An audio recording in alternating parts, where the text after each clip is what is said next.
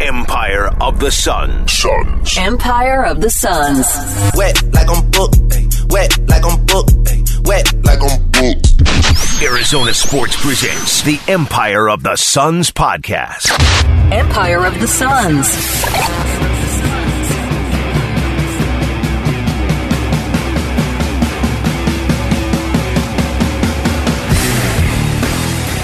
Hello there, and welcome to the Empire of the Suns podcast. My name is Kellen Olson, joined as always by Kevin Zimmerman, fresh from a Chicago trip. How are you feeling? Oh, great. I'm great. It's hot Well, as heck, though. It, it is it as heck. I, I would say certainly, without a doubt. Uh, you uh, you didn't miss a ton, buddy. We're gonna go over it uh, today. We've got summer league to go over. We'll get to that in a bit, and then we're just gonna, I, guess, for lack of a better word, reset on where the offseason is at because a lot of teams, the majority of NBA teams, are done right now. Uh, the Suns are obviously not done, the Kevin Durant part, but then also just other parts of the roster that we will discuss uh, later on. But the first thing we should get to is there was an ESPN article that dropped on was that Friday? I'm trying to remember. I- I'm I'm completely off on on the days here. That was July 18th. That was Monday. Ooh, good good try by me. I'll I'll, be, I'll try again next time. Holy smokes! Uh, so that was on Monday. DeAndre Ayton officially signs, re-signs with the Suns. That is nothing notable outside of the fact that DeAndre's statement, or in the release, a quote from him, which sometimes those uh, press releases, Kevin, to give our listeners like a kind of the inside baseball here. Sometimes those press releases don't include statements from like the player or a quote from the player. Sometimes, usually it's just the GM, and, and then sometimes the owner's in there too. But that's about it. This one did include one from DeAndre, though. He said he's happy to put free agency behind me and ready to work and compete for a championship with my teammates. That was at seven o'clock local time. And then 45 minutes later, um, an ESPN article from Mark J. Spears came out. He spoke with DeAndre Ayton, he spoke with James Jones, and he spoke with Monty Williams. This was extremely relevant, Kevin, because this was the first time we had heard from DeAndre at all. Uh, DeAndre was quiet the entire free agency process before the free agency process, in between game seven and the free agency process. He did not speak after game seven at all. Monty had only spoken after the game and then the day after the game. And that was when Monty said on the afternoon after the game, um, the day after the game, he basically said like, yeah, DeAndre and I haven't had a one on one, and some people chose to freak out about that, and it hadn't even been 24 hours since the since the game ended. Uh, and then James Jones spoke just kind of how the whole process went. Um, the article painted the right picture. Uh, it it it let out there and, and let everything that you kind of want to hear from a Suns fan perspe- Suns fan perspective of DeAndre Ayton returning, which is that he and Monty Williams, according to DeAndre, are on good terms. He described their relationship as calm, which is a which is a good word to use concerning how not calm it looked at the end of Game Seven, of course, which everyone was talking about. Monty called Game Seven a bad day.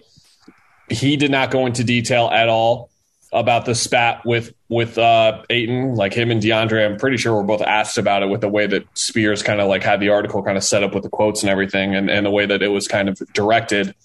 But none of them really talked about it at all, uh, except the fact that like their relationship is in a good spot. Monty in the article did say that the loss was embarrassing, which was kind of again going back to how we talked about this a week or two weeks after the elimination. It was just bizarre to hear Monty, Chris Devin just say like it was just another game, and then that's why we really spotlighted Mikal on JJ Redick's podcast talking about how embarrassing it was and how he's aware that this is something that could follow them for like the rest of their careers. Essentially, is what he was alluding to.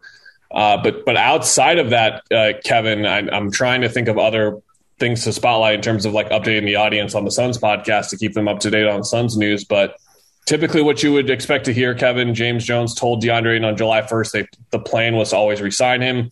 The article including included reporting from Adrian Wojnarowski that the Suns were never interested in a sign and trade with the Pacers. It did not include Kevin anywhere that the Suns were not interested in a sign and trade with all teams. There was nothing to that matter in terms of turning down the Suns shopping him or including him in potential sign and trade offers to other teams. Gambo said on the air this week that Utah and Phoenix had at least one conversation about a signing trade involving DeAndre, but that was the extent of that end of it. And then we all obviously know like the Kevin Durant part in all of this, like any Kevin Durant deal kind of for for just like flexibility reasons and value reasons, student reasons had to include DeAndre. So none of that was in there though, and uh, I, I, didn't have many takeaways from it outside of oh look the people talked. Uh, did you take anything from it? A lot? Anything? Too much? No.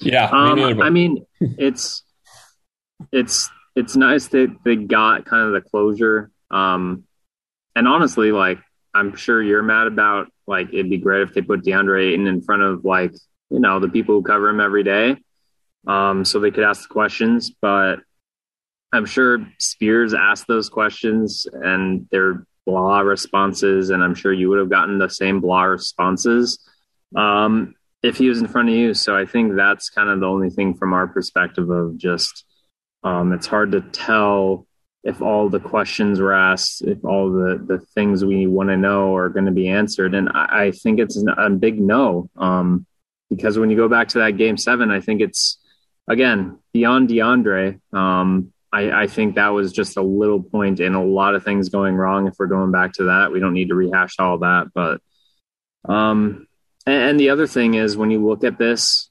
DeAndre played all year and played pretty well all year with this situation where they had kind of insulted him and not given him the max last off season and all that. And he, he played pretty well, put it aside and realizes, I think, I think he's a dude who realizes like that's a lot of money is coming his way either way. And, you know, whether the basketball things that go good and bad happen or not, remain to be seen, but I, I think he's proven that he can handle the business side of it um, pretty well. Yeah, I thought his quotes came across really well, just in terms of it's a business. I'm being a professional, and I liked the fact that he was like, "This is very DeAndre." That he was willing to admit, like, "Yeah, this was very. It made me anxious, like this whole process." And the way he described it, I thought was really on point and just how a lot of us could relate to if we were in that situation, which was just like, I just want this to get over with. Like, I just want to figure out where I'm playing and then get to work. Like, just have some, um, just have something cemented in terms of just where I'm going to be. And like for someone, you think about like playing on the team, it's like, okay, do I have to move halfway across the country? You know what I mean? Like, that's the part we kind of forget about too. This guy just yeah. recently had a son, and like, this is like a really huge, this is the biggest moment of his life so far. Was this like three week, four week stretch because his life could have, he could have, like I say, he could have moved to Indiana. He could have moved halfway across the country to this brand new place he had never been before when he's been in Arizona for most of his life since he was, or not for most of his life, but for most of the time since he got here when he was 15 or so. So I think that was something that kind of got lost on, on a lot of people throughout also, kind of like, the process for him. No offense to the Pacers, but I think there is an element of the Suns being like, are we going to be better without DeAndre Ayton? But DeAndre Ayton can also go the other way and say, is my career going to be that much better? Am I going to have fun playing for the Indiana Pacers? Like I, I like that roster, whatever, but I think a reasonable NBA player would look at how well they've done the last two years and be like, I have it pretty good. If they're going to give me, uh, I think DeAndre said generational wealth and I stay here and know the guys, even if you have some things to clean up relationship wise or whatever, um, that's that's a big pull. Like it's it's a good team and and grass isn't always greener and all that stuff. No, uh, to dot our I's, cross our T's. The last time we podcasted, I believe it was a couple hours after the news that day when he had uh, the, the offer sheet had been thrown out and then it was matched and all that stuff. We got the details that the Pacers didn't do anything goofy with the contract, Kevin, which is just like I I understand what they were trying to do. Indiana was trying to bait them into a sign and trade essentially and just saying like we'll do it. We'll throw the offer sheet on him. Like you better do a sign and trade with us. And then the Suns were just like do the offer sheet. Like we'll we'll match anyway. And then they matched anyway but there's no player option in there. There's no like poison pill elements where there, there's like front loaded salary or trade kickers or anything weird like that that we saw kind of got popularized a bit ago. You'll remember like Jeremy Lin was one of the first instances of that a long time ago, where Houston uh, Morey gave him like that nutty front loaded salary, I think it was, and it had trade kickers and all this weird stuff. It had pretty much everything in it, from what I remember, but nothing like that from Indiana's side. Uh, and and that was kind of surprising, but I, I guess kind of maybe spoke to some level of f- finality here that we weren't talking about, Kevin, where it felt like if you were signing him, like Phoenix was always going to match, and that's I don't know. Did you have any really like big takeaways? Because I know I, for restricted free agency, just like oh, this is kind of stupid. Because I think a lot of people were like, yeah, restricted free agency is kind of whack. Like that. That was a lot of people's reactions, but I don't know. I, it, it, it exists for a reason. It exists for a reason, and there's a reason why there aren't a ton of offer sheets thrown around at all, and a reason why, like, guys. I mean, it, it just sets up a lot of waiting. I think, like we saw with the Bledsoe thing in Phoenix, um, the Eric Gordon thing in Phoenix. Obviously, is a different situation where they're trying to get a guy but I just think it's like causes this weird waiting game that might not be necessary. Um, but it obviously does protect the team that has the rights of that guy, um, which it's that's why it's set up to do that. So yeah, I mean, I don't know. There's also the element of like I, I believe it was Kevin Pritchard, the Pacers, who basically went out there and admitted I don't like being the guy to screw with other teams. It was, I believe, it's the owner of the of the Pacers okay. themselves. Yeah, who is just like I don't like to screw over other owners, basically. Yeah, and, and I think I think I'm sure they tried to convince James Jones to take a sign and trade, um, and the Suns obviously have to like what's coming back, and they didn't. Um, and then they're just like, look, we'll, we we will just throw you a standard max to see if the Suns seriously won't match it. And I think James Jones took that in a professional manner too, where it's like, yeah, we will. And I'm not going to like burn you for two more days and make you suffer through two days and not let you get on with your life. I'm just going to say, nope, we're going to match that as soon as it comes across. So I thought, I don't know. It, it's just, I think the personalities of the people involved are important when you talk about these complicated scenarios that are created by NBA rules that have reasons behind them we hit on a lot of what kind of like the immediate reaction was to DeAndre because we did an immediate reaction podcast, Kevin. So I hope we did that. that. That's not the best transition I've ever had in my podcasting career. I'll try and get better here for the next couple coming in the next 15 minutes or so. I wrote two pieces on Arizonasports.com just kind of detailing just what comes next. And, and the first one was just on DeAndre and a lot of what we talked about last episode with just how the Suns are going to have to be better about this, but DeAndre is going to have to be better about this. I'm under the belief that like DeAndre should be upset with the way that it happened because something that uh, Bernsey and I talked about on Tuesday when I was on Burns and Gambo was that there's a there's a quote in the Mark J. Spears article from Monty talking about like, of course it's about money. Like dude, you're being naive if you're just acting like all of this isn't about money to a certain extent.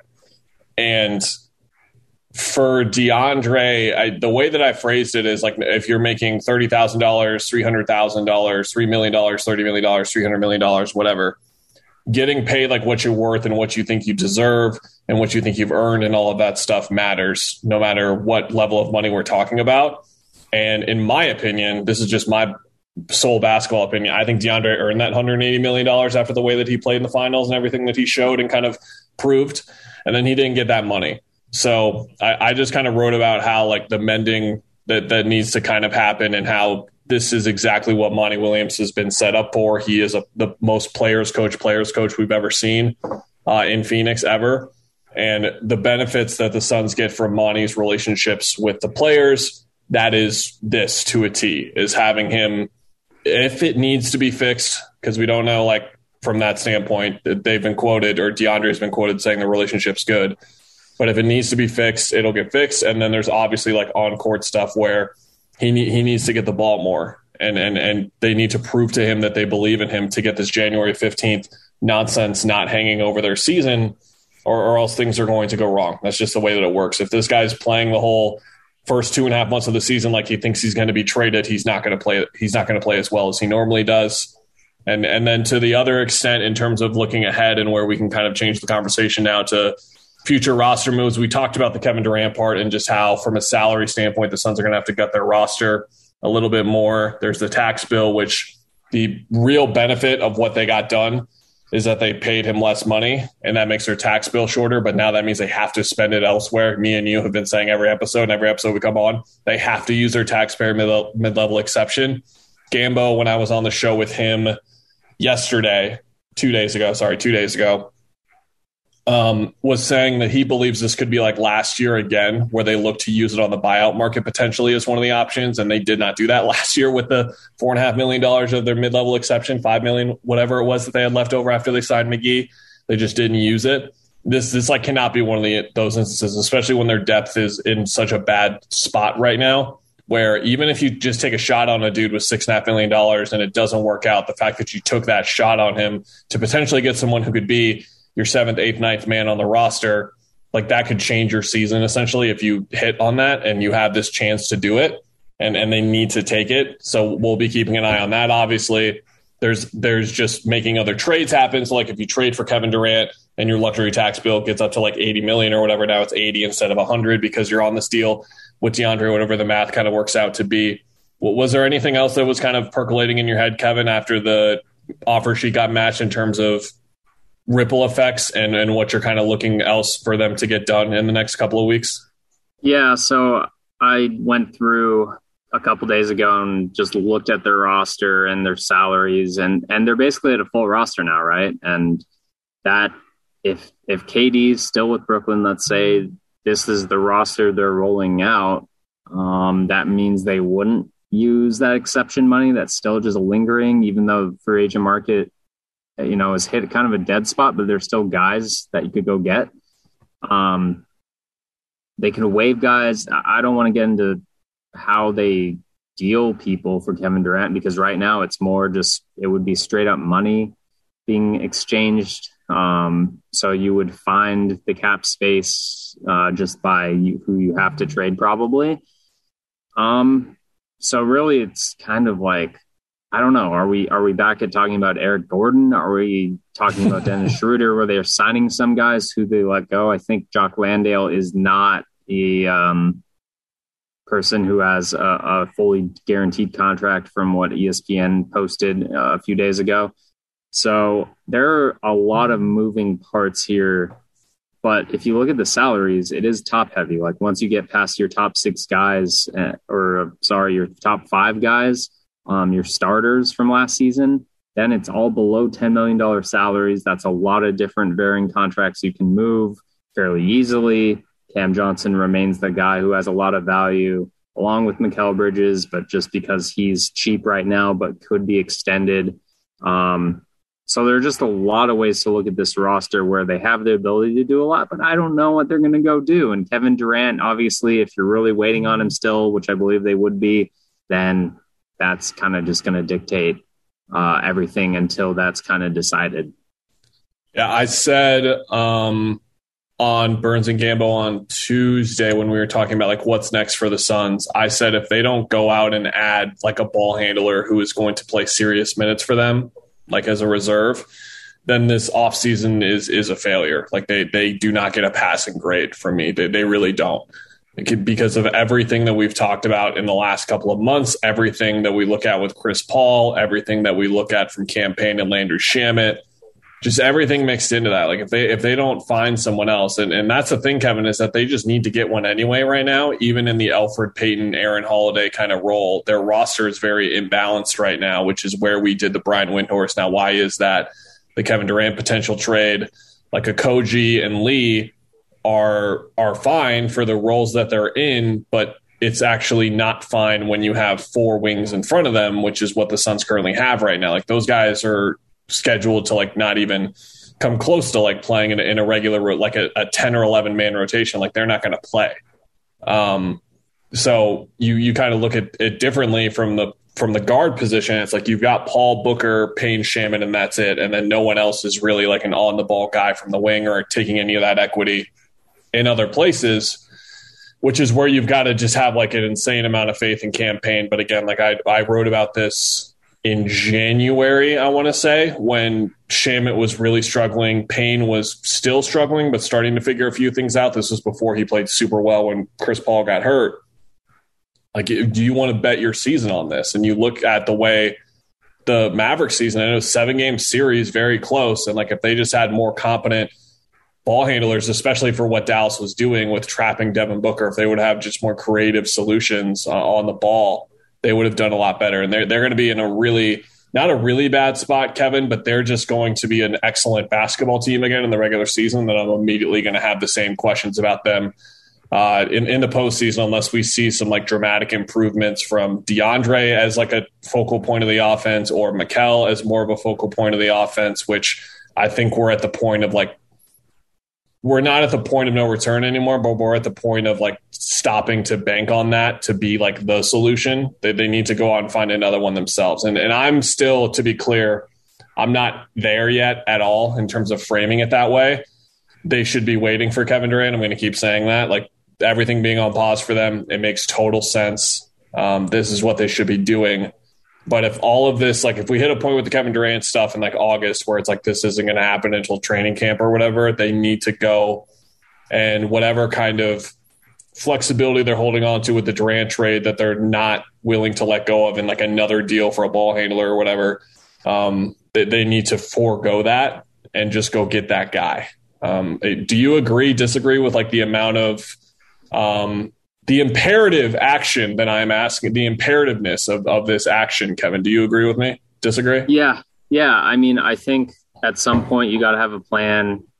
And when it's clear that Kevin Durant's not going to happen right now, I think, I honestly think like you got to spend the mid level and move around a couple pieces like like we've talked about a lot on this podcast um, just to get a little pop elsewhere. And I don't know where that is, if that's moving the guys on expirings or whatever, but you got to go get Dennis Schroeder. Um, if he's off the market, he's still on the market, right? I don't like miss that, but he's, he's still there. Yeah. So do that. And if he's gone, like this, I'm just talking out my butt here, but if you get to the very start of training camp and it's not going to happen with KD, like if you want to spend some of that mid level on Michael Beasley and give you some pop off the bench, and because he's the only guy left, sure, whatever. You got to find something, right? And I, am just throwing his name as an example, but they have to do that. Would be a hell, a hell It's fun in my head, um, but yeah. they got to do something with that money. I think at some point. Um, and, and here's the thing too: is I'm not. I'm also not of the for all the criticisms we've talked about all off season and about how they ended and their flaws. I'm gonna say right now, the the ability to trade guys doesn't just stop like when the season starts. If you roll with this roster that we're looking at right now into this season, um, I think you would still win a lot of games. Um, yeah, I think some guys would be improved. And then look, there's a trade deadline in February. So you can get some point in December or January where it's like Cam Payne and Landry Shamet aren't cutting it. We need to go do some big moves and maybe spend more money then. Um, and I still think they wouldn't be like 10th place in the West. So I, I don't think there's reason to panic either, even though we think there are ways to improve pretty easily. So it's it's a tough tightrope because of the KD situation, though, right? Because it's just going to be like when do you have that trigger where you're just like, all right, we need to move on? Um, or or do you just keep that all the way to the trade deadline? Do you reopen it next summer? I don't know. Yeah, we'll we'll circle back to what we did a couple episodes ago, looking at the West and how we ranked it next to the Suns. We'll do that once it appears that the offseason is indeed over. There's a Donovan Mitchell trade that still needs to happen. Like there's there's a couple of different things that need to happen, but I, I, think you phrased it correctly. And like, I'm not saying like there should be panic within the fan base and panic all the way around if they don't make any other semi significant move going forward because they're still going to win. This roster alone, like, will win at least 55 games in the regular season again, even with how good the West is. I feel very confident in saying that. But I just think they're going to hit a wall again in, in the offseason, just like they did, or in the postseason, just like they did the last two. And I think it would be foolish to kind of waste six weeks, eight weeks, 10 weeks, whatever. If the plan, if the plan A is, okay, let's give Cam and Landry one more shot. Let's see how it goes for the first two months of the season. Like, remember when Monty was playing Tyler Johnson as the backup point guard for like three weeks? Remember that? Yeah. Yeah. Like maybe, maybe they'll just do that again. Um, I don't think that would be smart, but I also think that they have a much better idea than I do in terms of how much is still left there in terms of Payne or Shamet together as like the lead ball handler off the bench. And this is like I still think that Cam Payne should be on the roster. I, I think he would be excellent in the role that I kind of foresee him in, which is not the direct backup point guard, but just a change of pace guy. Kind of how the Suns use like Saric and Kaminsky, but like at point guard when they just want a little bit more zip there, they can they can bring him in sometimes. But I, I just think that like him as the everyday backup point guard, it's he has proven that like you just can't rely on him, especially with how it tailspinned in the in the playoffs last year uh, and especially with how important it's going to be to like not put too much stress on Paul specifically. Like we we keep coming around to that, but yeah, well, that's just kind of like putting a putting a bow on it um, with some finality right now. Uh, and then whenever it kind of comes up or doesn't come up in two months, I guess we'll we'll retread and we'll we'll go back again to it. Do you want to hear about summer league, Kevin? I guess. How was Ish Wainwright? Ish was great. Uh, they used Ish like they use Ish now. They put him in some small ball five stuff, especially in the in the last like two games. They used him a lot more as a small ball five, and it worked really well defensively. It worked on both ends, to be honest. But he was catch and shoot guy coming around movement. Uh, they like put him in a couple of sets where it's like designed specifically for him, like he's in the Klay Thompson role essentially. Like I, that's like the the highest example, of course, but just a shooter, the JJ Redick stuff off movement kind of thing they used him like that a bit, which is great because like you, you want to turn him into more of a shooter like that. Makes a ton of sense. The roster, as we talked about going into it, was not um, one that we expected to produce that type of like eye popping performance, and we didn't get that. But Olivier Sarr was pretty good. Uh, he was the one guy to me outside of Ish that really made sense for one of the two way spots. To be clear, Ish can come back again on the two way. Suns have still not used either two way spot. The rule is you have to have less than four years of NBA experience, and then you can only do a two way with the same team twice. So Ish is obviously in his second year. He's only done it once, once with the Suns, so he can come back. Someone like Louis King, for example, though, is now going to be in his fourth NBA season if he comes up, so he cannot be signed to a two way. Uh, McKinley Wright was was a guy we talked about out of Colorado who I thought had a chance to kind of in, impress, and he was he was okay, but it wasn't just like kind of a standout performance like Sarr, where I thought like maybe a two way was possible. There were a couple of other guys that were pretty good. Their bench was actually kind of fun. Um, Ahmad Caver and Tyson Carter, I believe, were the name of the two backup point, backup guards. They were fun, um, but they they played like Suns basketball. Kevin, last year's team really tried to uh, but it went horribly wrong, and they were they were pretty bad. Uh, this year's team tried to do the same thing, but it just went much better for whatever reason. I, I think having a guy like Ish probably, not probably, certainly helped compared to last year's group that was kind of led by Jalen Smith and Ty-Shon Alexander, who were on the younger side on a really old roster. Outside of that, this one was even older. Uh, but no, there wasn't anything like there wasn't even like a huge performance by anyone or anything like that. Just uh, Ish looked good uh, shooting threes and doesn't that make sense, Kevin, for everything that he's doing? Why don't like we don't just you can say like, hey, Ish, you need to work on your threes, and everyone thinks like, okay, catch and shoot in the corner, PJ Tucker, blah blah blah. It's like, no, like let's send you around screens if you feel comfortable with it, and he looks comfortable with it. Yeah, and I mean that's what's interesting about him and how he fits with the Suns is they didn't ask him to be like, Ish, you need to go score thirty points to be like a consideration for this roster. It was like, nope, we're just going to kind of use what you were doing on the Suns and maybe build it out a little bit. Um, so that's kind of interesting to me, where it's very much not having a guy who's obviously a capable NBA player do too much. Um, that was my only takeaway from the very little I watched. Yeah, so they're they're at 14 roster spots right now. So they got one more, and then they have uh, 16 and 17, obviously, which is the two two way spots. They could obviously do what uh, they did last year, which is that Ish played on Toronto's summer league team, went to training camp with them, got cut right before the final roster was finalized, and then they signed Ish uh, from from Toronto. So they could they could look to do something like that, get someone from another team elsewhere. But for now, uh, that's pretty much it. There wasn't like immediate takeaways, which I, I don't think we were expecting any. But to be clear, that's kind of where we are at. Uh, do you want to come back every week for the next six weeks and talk about the Kevin Durant thing, or no? I don't think I want to, Kevin. No, we okay. We can be we can be picky and uh, come back when it's warranted. I'd say. Yeah, for those of you that are new listeners, typically how we approach this time, which has been different the last two years because we didn't have a real off season. We actually have a real off season now. We'll come back when there's something to talk about. So if there's like enough there, it's not like we're just going to sit here and not do anything. Like we're we're like, no, we're not podcasting for two months. That is what it is. We'll be back if there's something to to talk about. So whether it is some two way signings and other things, or, or it's them using the TPM MLE, or it's them actually making a trade uh, for a guard for Kevin Durant. We'll we'll be back. Uh, we'll probably do a mailbag episode at some point here too. Uh, but for now, it's like it's like a soft sign off. Do you like the way I phrase that, Kevin? A soft sign off. I think that's the Yeah. good way to good way to characterize it. I guess. Yeah. I don't know. Do you, would you bring your dog to your press conference if someone was giving you two hundred thirty million dollars? You can do whatever you want, right? So yeah, Yeah, I guess I would. For, I would probably pay for doggy daycare first, but I guess I, I don't know. That's a good question. I don't know.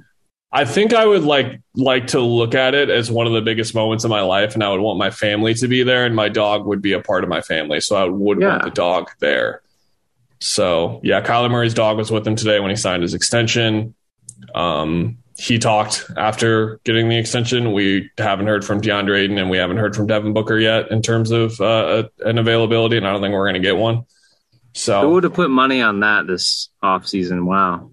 I would have really loved to have seen Haven at a press conference, but that probably would have been my downfall because then I would have asked for one on one with Haven, and then I would have just asked questions to a dog that can't speak, and that would have been uh, not a good use of my time.